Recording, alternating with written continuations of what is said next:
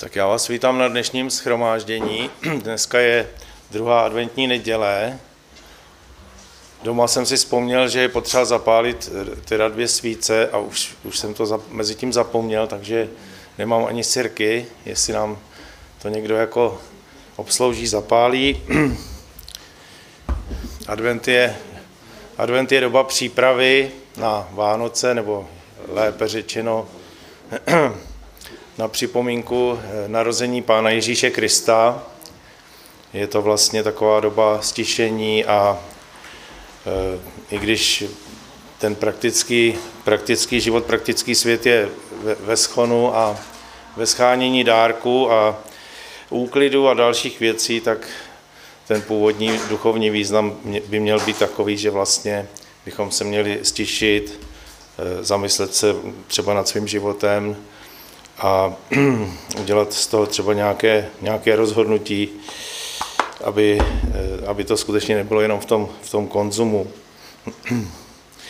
Eh, přečtu dva verše, které jsou z bratrských hesel. To víte, že to většinou používám.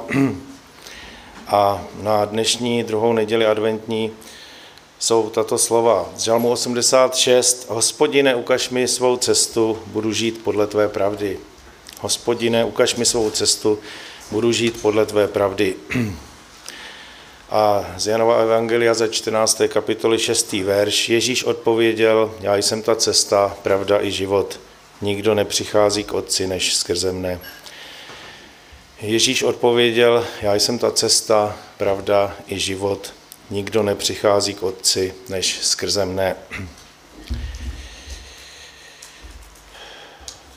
Jenom nějaké krátké zastavení, bude to o cestě. O, o, oba ty verše vlastně mají společný, společný předmět cesta. Hospodine, ukaž mi svou cestu a v tom druhém textu já jsem ta cesta.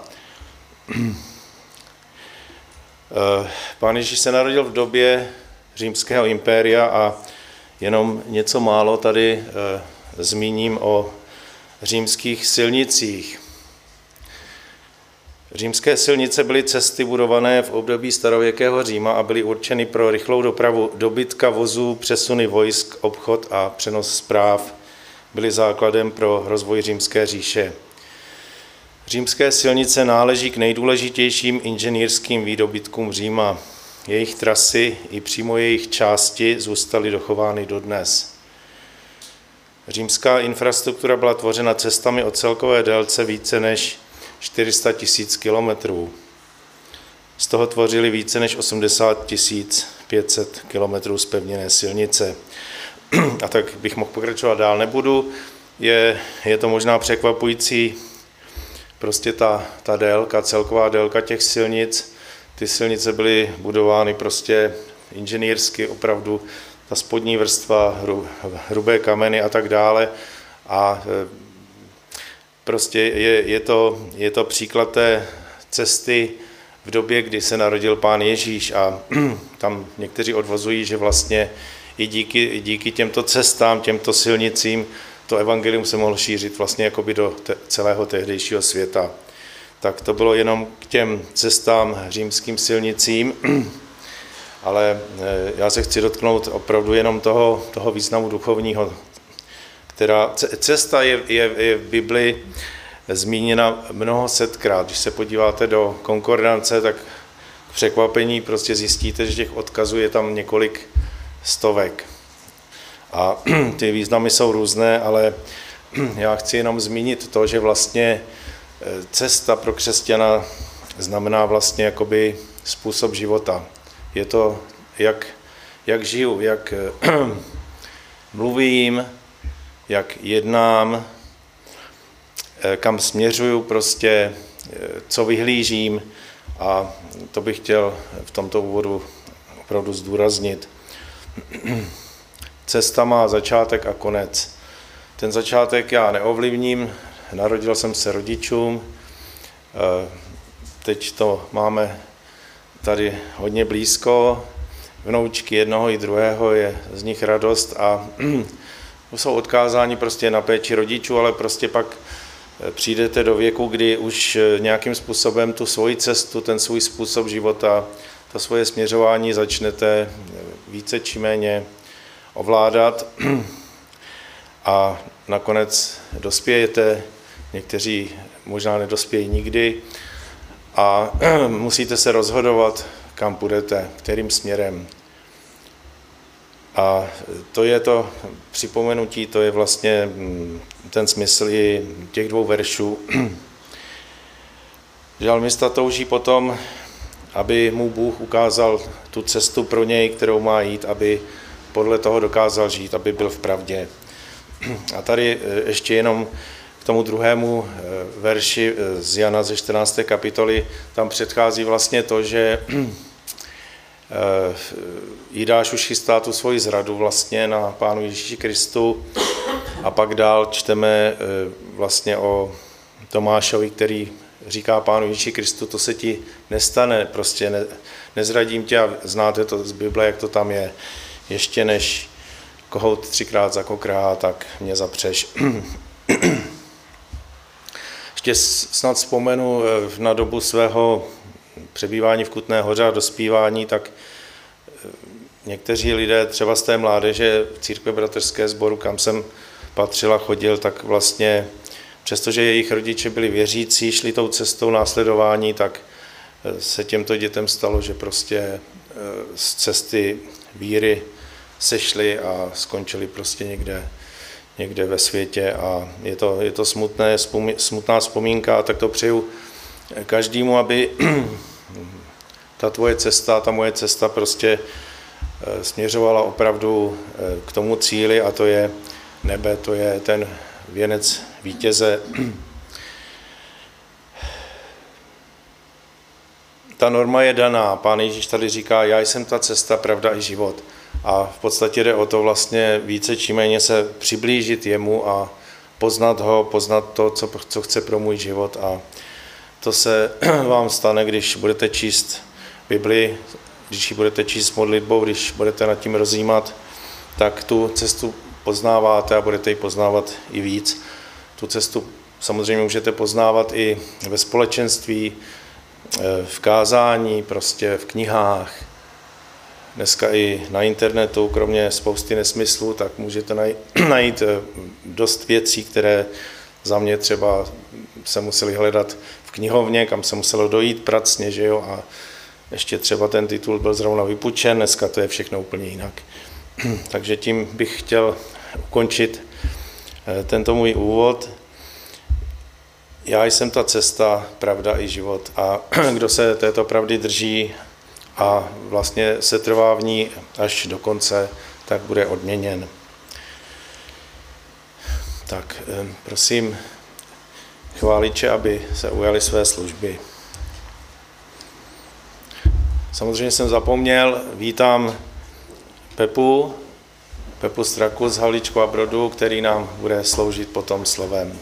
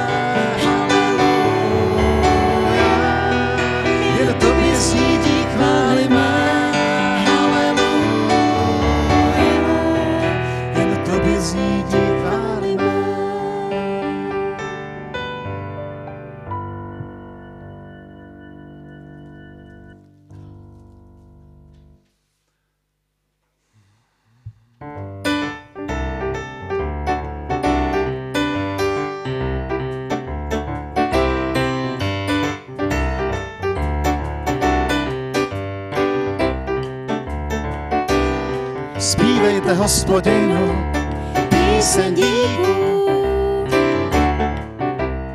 zpívejte hospodinu, píseň chvál. Zpívejte hospodinu, Píseň díků. zpívejte hospodinu, píseň chvál.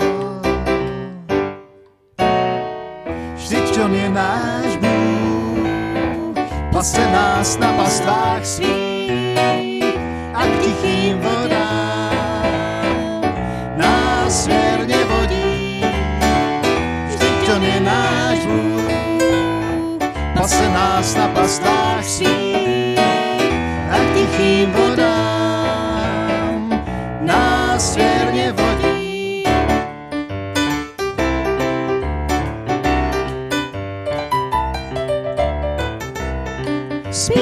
hospodinu, Píseň díků.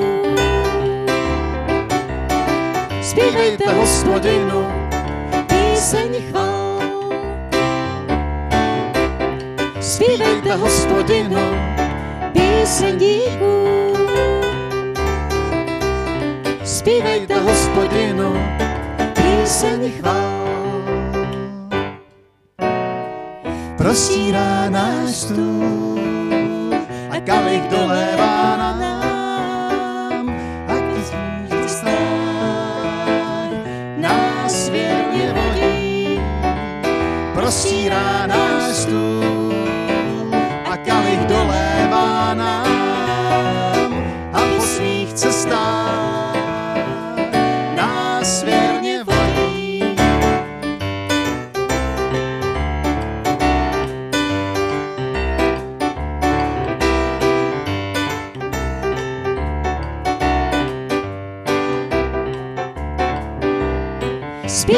Zpívejte hospodinu, Píseň díků. zpívejte hospodinu, Píseň chvál. zpívejte hospodinu, Píseň díků. zpívejte hospodinu, Píseň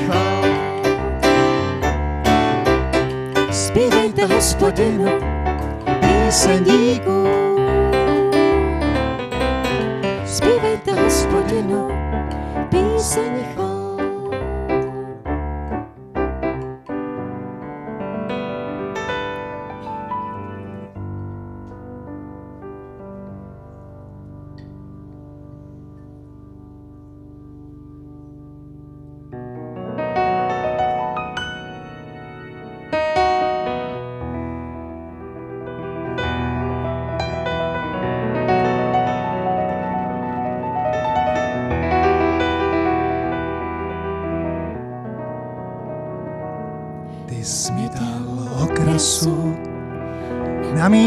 místo popela olej veselý na místo smutku. Ty jsi mi dal lodě v chváli na místo sevření. Ty jsi můj Bůh, můj vysvoboditel.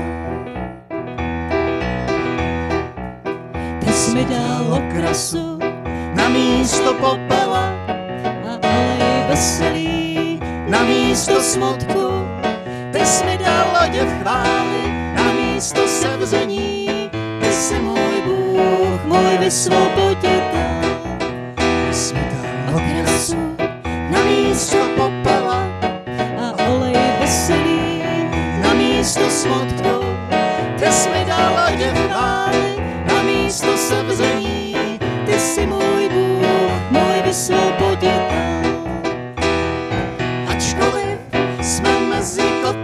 Ležet museli však nyní. Jsme jako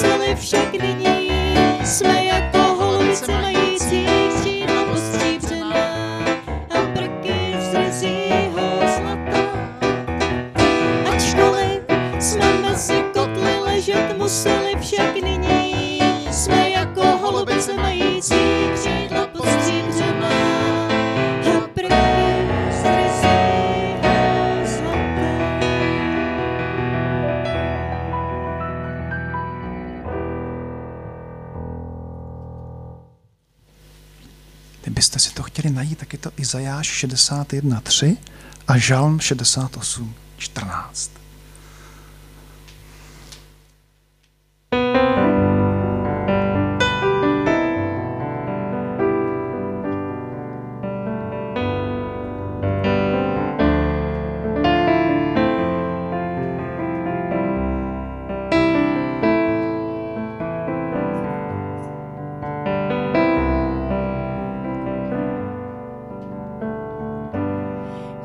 Díky za tvůj kříž, jenž nás vykoupil, když se s nám vydal celé do rukou.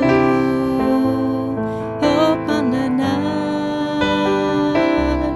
o pane náš, naše skutky zlé, ty s nám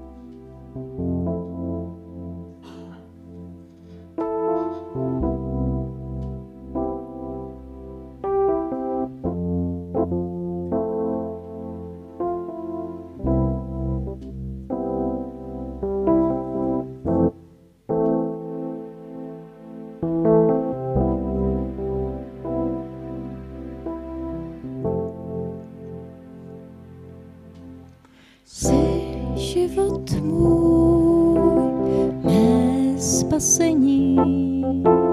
Nádherná píseň teď v mém srdci zní. Mám tě rád, mám tě rád, mám tě rád, pane můj. Víc než tří, ty víš, že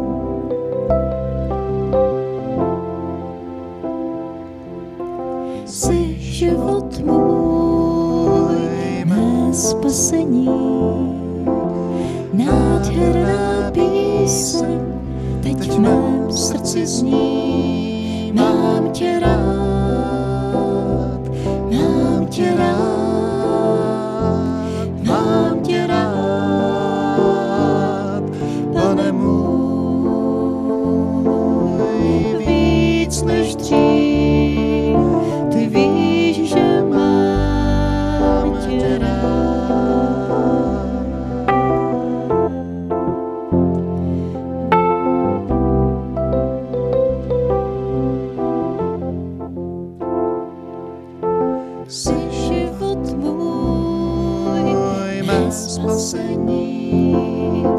Nádherná píseň, teď v mém srdci sní, mám tě rád.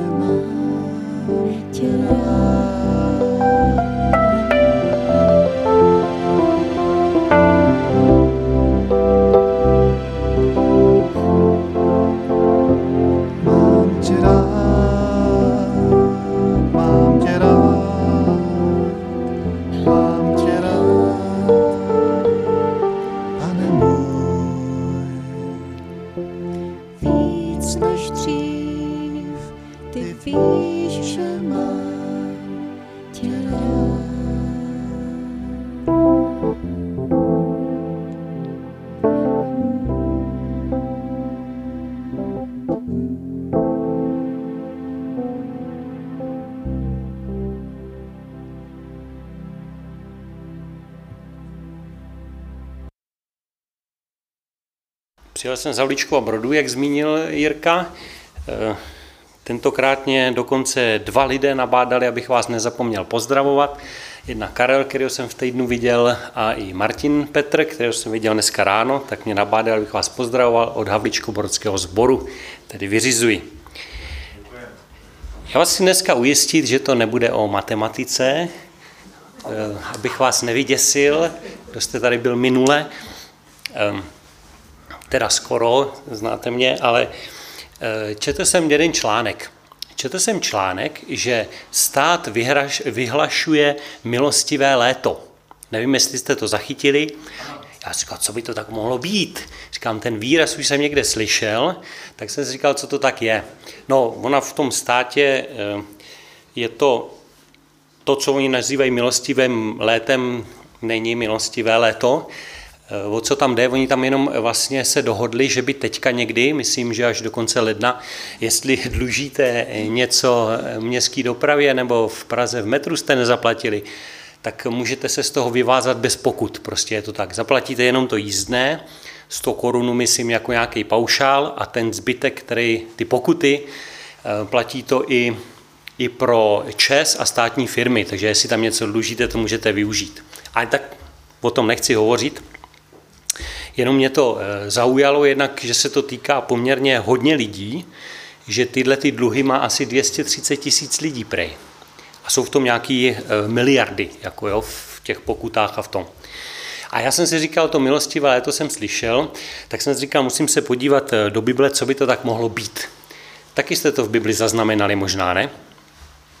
A v Bibli je napsáno, že to milostivé léto je mm, jaksi výrazem milostivé léto je překládán hebrejský výraz jovel, ten mě zaujal, protože z toho biblického výrazu hebrejského jovel, ten se dostal až do češtiny přes, přes latinu, kde se latinské slovo ujalo jubiláre, což znamená jásat. V češtině máme jubileum a to vychází z toho hebrejského slova jovel. Takže my z toho, to, co oni tam nazývají jovel, my říkáme milostivé léto a ono to přišlo do češtiny přes, přes nějaký jazyk jako jubileum. A co to milostivé léto je, abych to zkrátil? Milostivé léto v Biblii je rok, který následuje po sedmém roce odpočinutí pro zemi.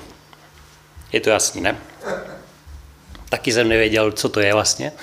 A když to potom studujete, tak ten sedmý rok odpočinutí pro zemi, to pán Bůh stanovil, když šli do zaslíbené země, aby každý sedmý rok neosévali pole, jo? aby ho nechali ležet ladem.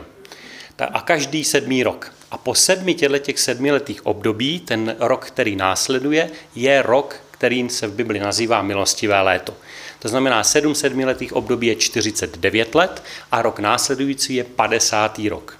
Takže každý 50. rok mělo být v Izraeli milostivé léto.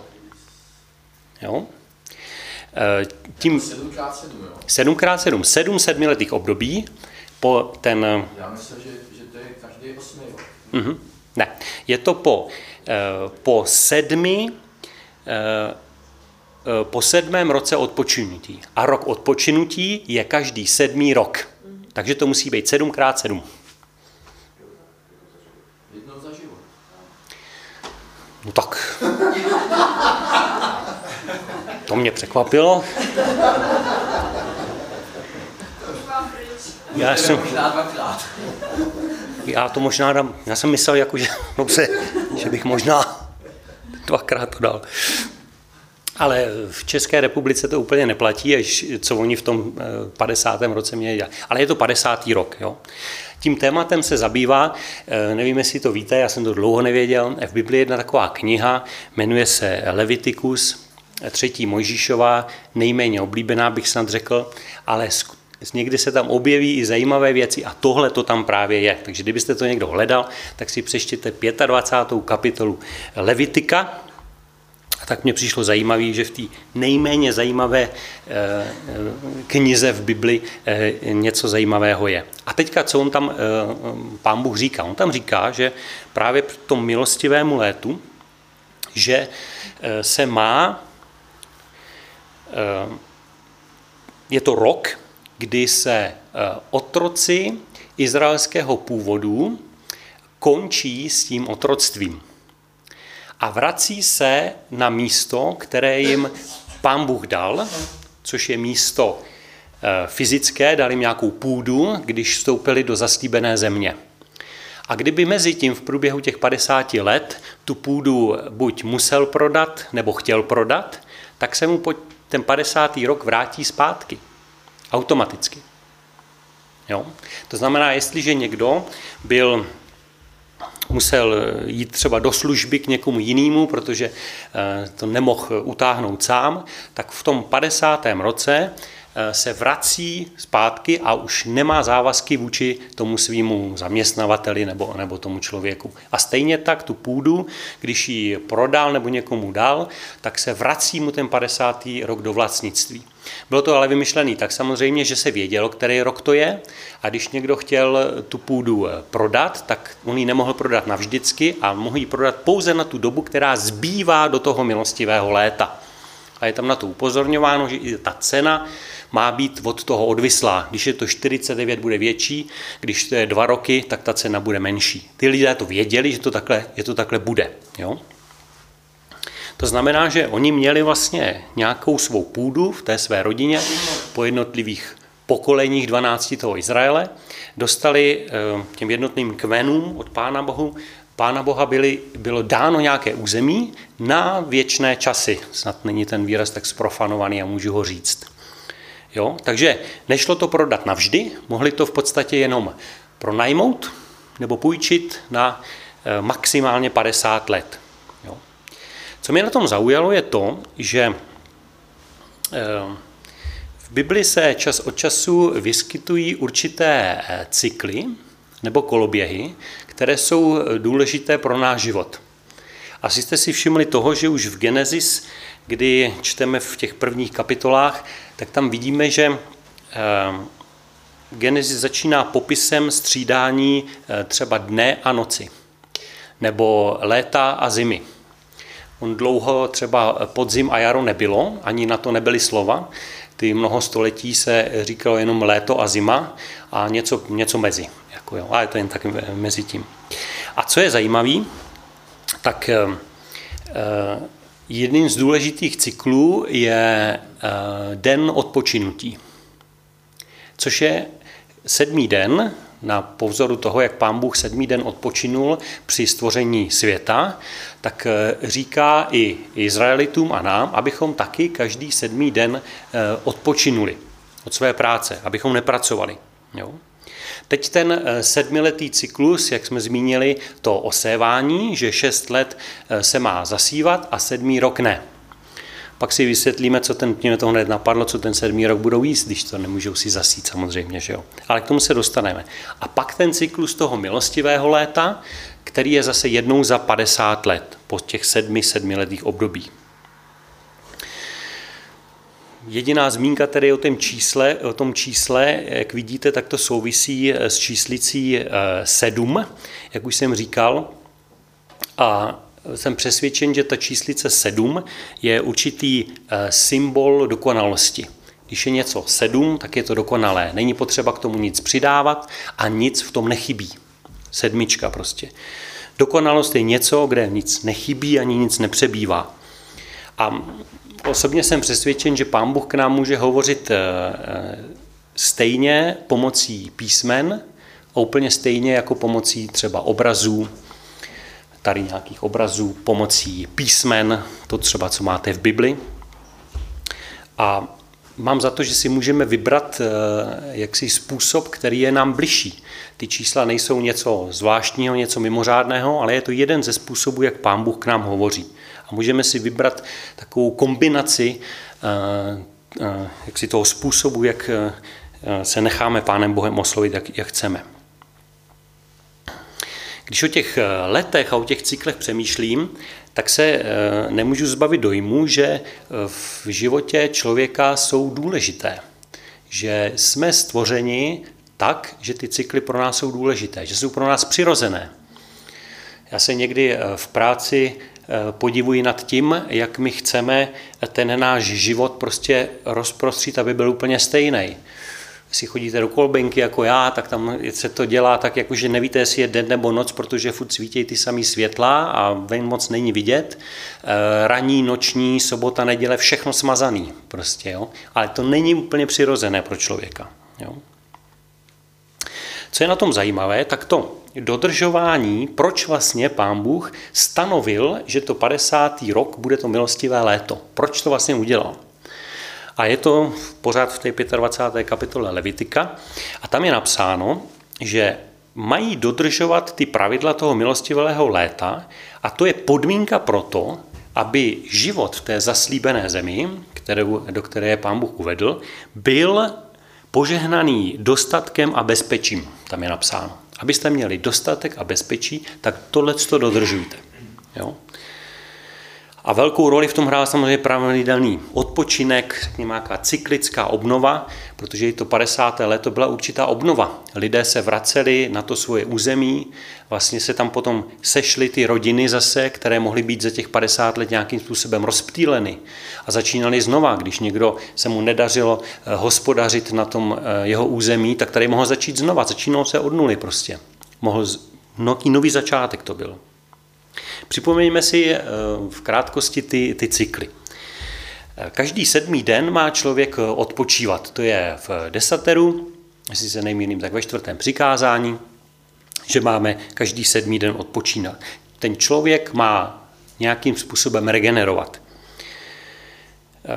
Máme se každý sedmý den nějak zastavit a nejenom my, ale i naše, i naše všichni, co jsou v našem domě, tam je napsán dobytek, teď nevím, jak to řekl nějak lehce, naše stroje mají se taky zastavit a mají eh, dělat ten den prostě něco jiného.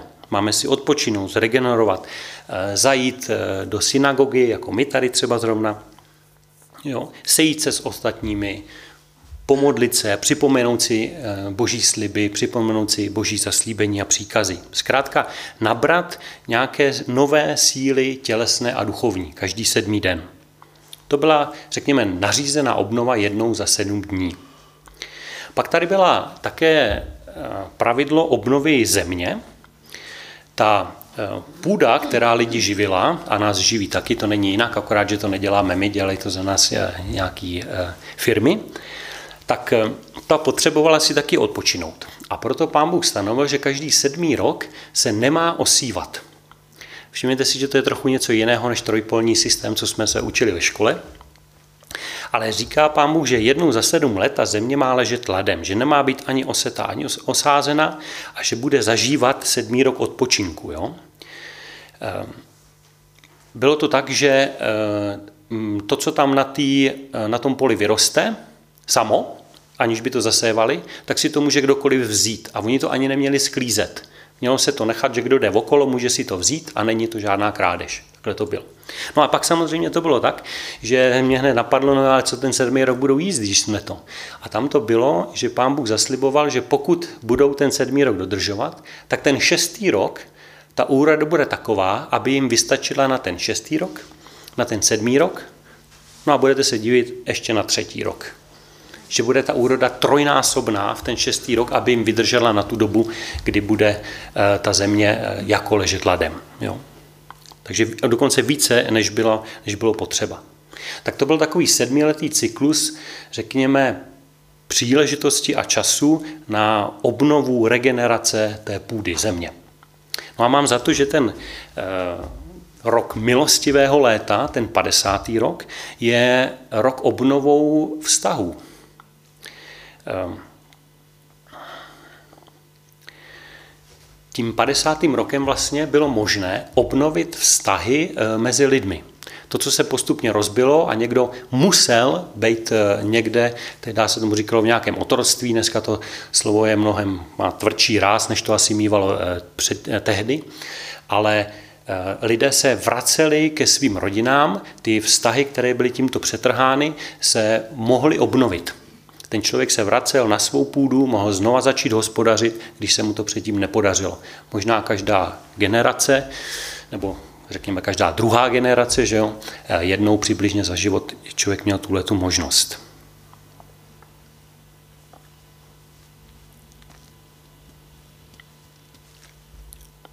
Dokonce se někteří eh, ekonomové tímhle zabývali, jako že ten 50. Eh, rok, kdyby se jako smazali všechny dluhy, co jsou, že to není tak úplně hloupý. Samozřejmě, když se to ví dopředu aby jako se někdo nezadlužil tak, že už se z toho nikdy nedostane. Možná taky někoho takového znáte, že se eh, skrz třeba televizi nebo já nevím co dovolenou zadlužil tak a pak se dostal do takové situace, že je skoro nemožný prostě, aby, aby to jednou skončilo. A tak to ekonomové zkoumali a někteří, někteří samozřejmě jenom se domnívají, že to není tak úplně hloupý a že té ekonomice by to možná prospělo. A tak se mám za to, že i ten, to milostivé léto jednou za těch 50 eh, let je eh, takový nařízený nebo stanovený ekonomický i společenský nějaký restart, obnovení vzájemné eh, pospolitosti, rodinnosti. Co se vlastně tím stalo, když se ty dluhy smazaly, tak to vlastně bylo tak, že Eh, se trochu jako, dneska se tomu říká eh, rozevřené nůžky, že se trochu ty, sevřely nůžky mezi nejbohatšími a nejchudšími, že jo? že se to vlastně vrátilo do nějaké výchozí polohy a ten, co byl hodně bohatý, tak to měl jenom na 50 let a pak to neměl. A ten, co byl hodně chudý a neměl nic, tak se mu něco vrátilo. To, co měl na začátku. Takže jako ten rozdíl mezi nejbohatším a nejchudším eh, v té pospolitosti Izraele se, se trochu sevřel, zmenšil se. Jo?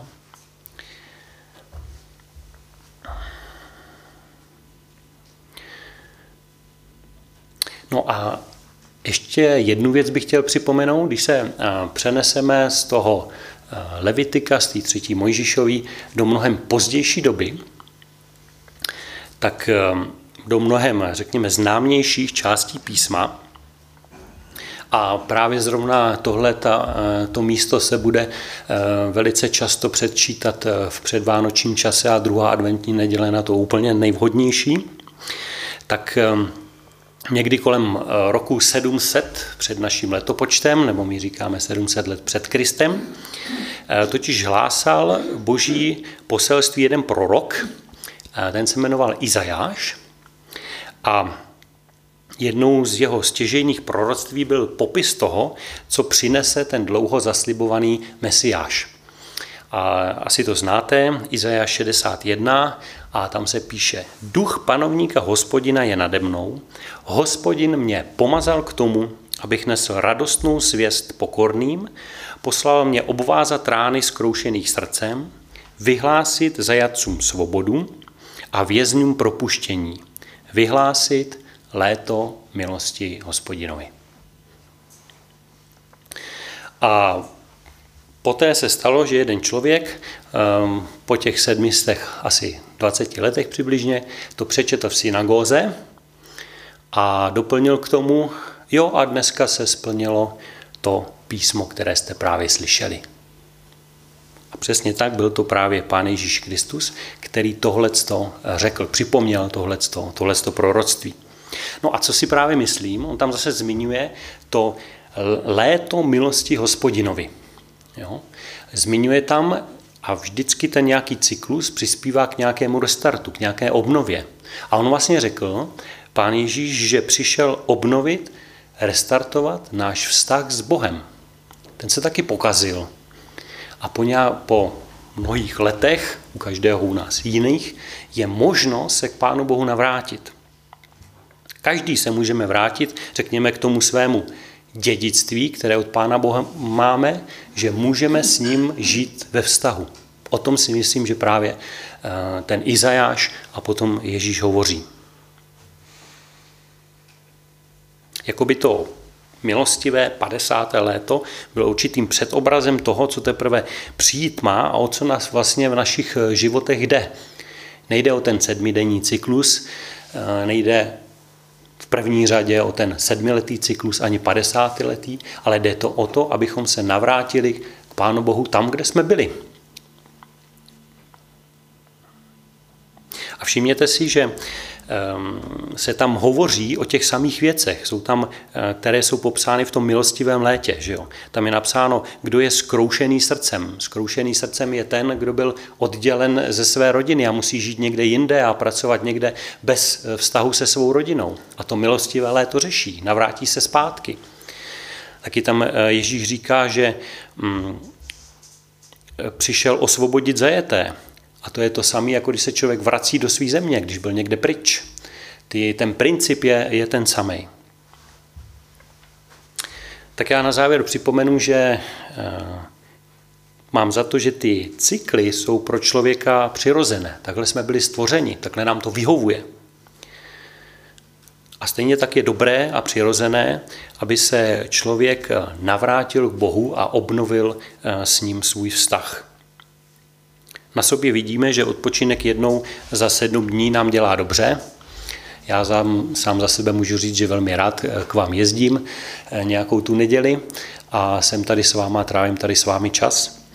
Eh, a odpočinek každý na půdě vidíme, že eh, si potřebuje také odpočinout eh, nějaký, eh, nějaký čas. Není možné prostě furt jí zasévat a furt to samé tam dávat, prostě přestane to fungovat. Ta půda si taky potřebuje odpočinout, to vidíme. A tak nám to možná pomůže k tomu, že je pro nás přirozenější věřit, že i ten návrat a toho obnova našeho vztahu Bohu do takové podoby, jaká byla zamýšlena při stvoření, je na nejvýš dobrá, pro nás přirozená a že nám tam bude asi tak nejlépe. Tak tolik jsem vám dneska chtěl říct o milostivém létě. Co myslíte? Možná někdy stojí za to nahlédnout i do neoblíbené knihy Leviticus. Občas se tam najde eh, nějaký pěkný příběh eh, s hlubokou symbolikou nebo obrazem.